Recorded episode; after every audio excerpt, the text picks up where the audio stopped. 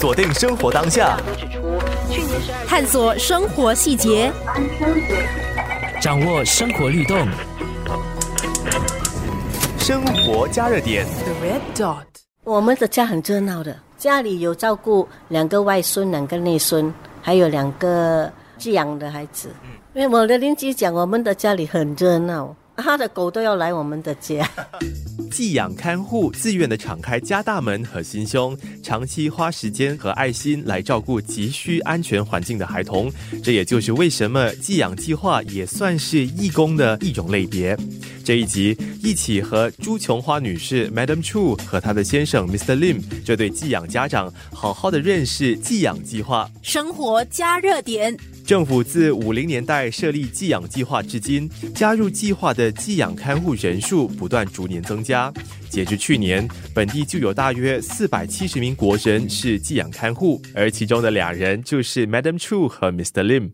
我孩子他们全部很喜欢小孩子。那时是我女儿，那时二十多岁。我女儿有给我看一个广告，她就讲：“妈咪，你要不要？”来参加这个寄养计划，照顾这些小孩子，给他们有一个温暖的家。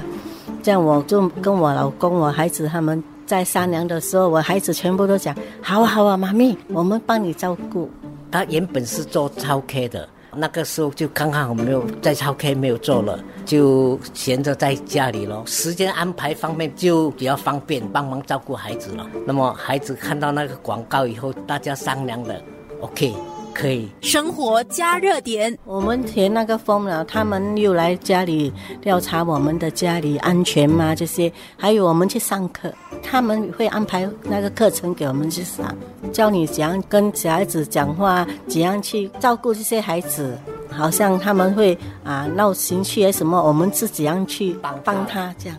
政府在寄养计划之中，除了扮演着监督的角色，以确保寄养孩童能得到妥当的照顾之外，同时也扮演着辅助性角色。除了资助寄养孩童的日常开销，也为寄养看护提供培训和各种资源上的支持，好让看护能够专心照顾孩童。作为寄养看护。Madam Chu 和 Mr. Lim 已经有十七年的经验，至今还记得他们第一次的经验。那时社会发展部打电话来讲，有一个小女孩要来你的家。这样我们听了，我们就 OK，不 OK 了，我们就很紧张又怕怕。哎呦，不懂那个小孩子是怎么样的啦，这些。这样我老公就讲：“哎呀，我们自然自然呐，这样顺其自然呐。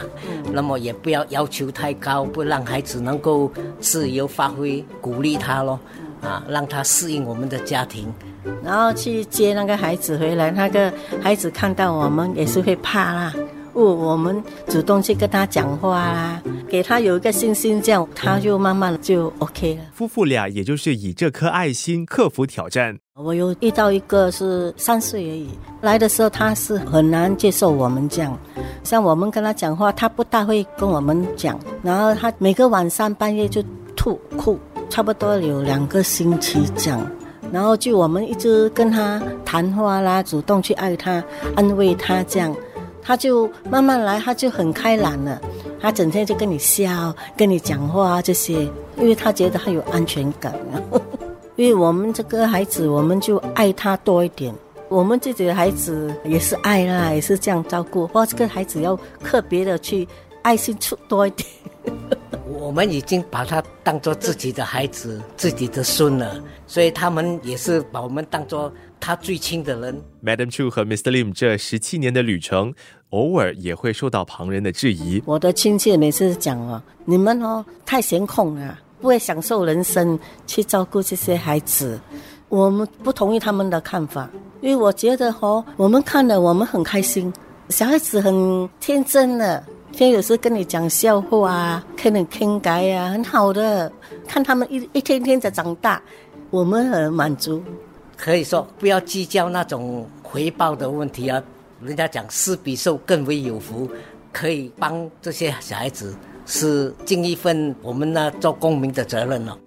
寄养和领养不同的是，寄养只是暂时性的安排，寄养孩童终究会回到亲生父母身旁。一来就我们就看到没有回家的，就是政府那边讲啊，这个小孩子可以回去的时候，他会早通知我们呐，几个月前会通知我们说啊，这个孩子可以回去的，不舍得就会啦。不过我们在想。他回到家里，他们有一个完全的家，不是好过在我们家咯。生活加热点，政府部门也会来开导他们。其实他是慢慢的，有些蛮多年的，不是一下子就把他带回去的。他们是先由那社会发展部那些人来跟孩子沟通，还有跟他的父母要常常见面。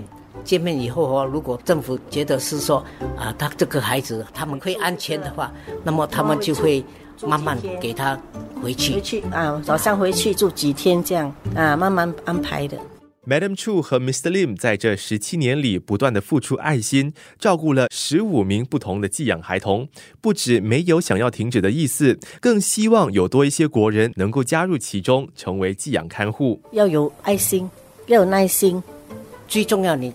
要把这些孩子当做自己的家人，那么你自己的孩子这样，那你就很容易看这些孩子，并不会很困难的事情了。那么也是蛮开心的一件事的，啊，所以希望更多人来帮忙他们，啊，给他们有一个温暖的家。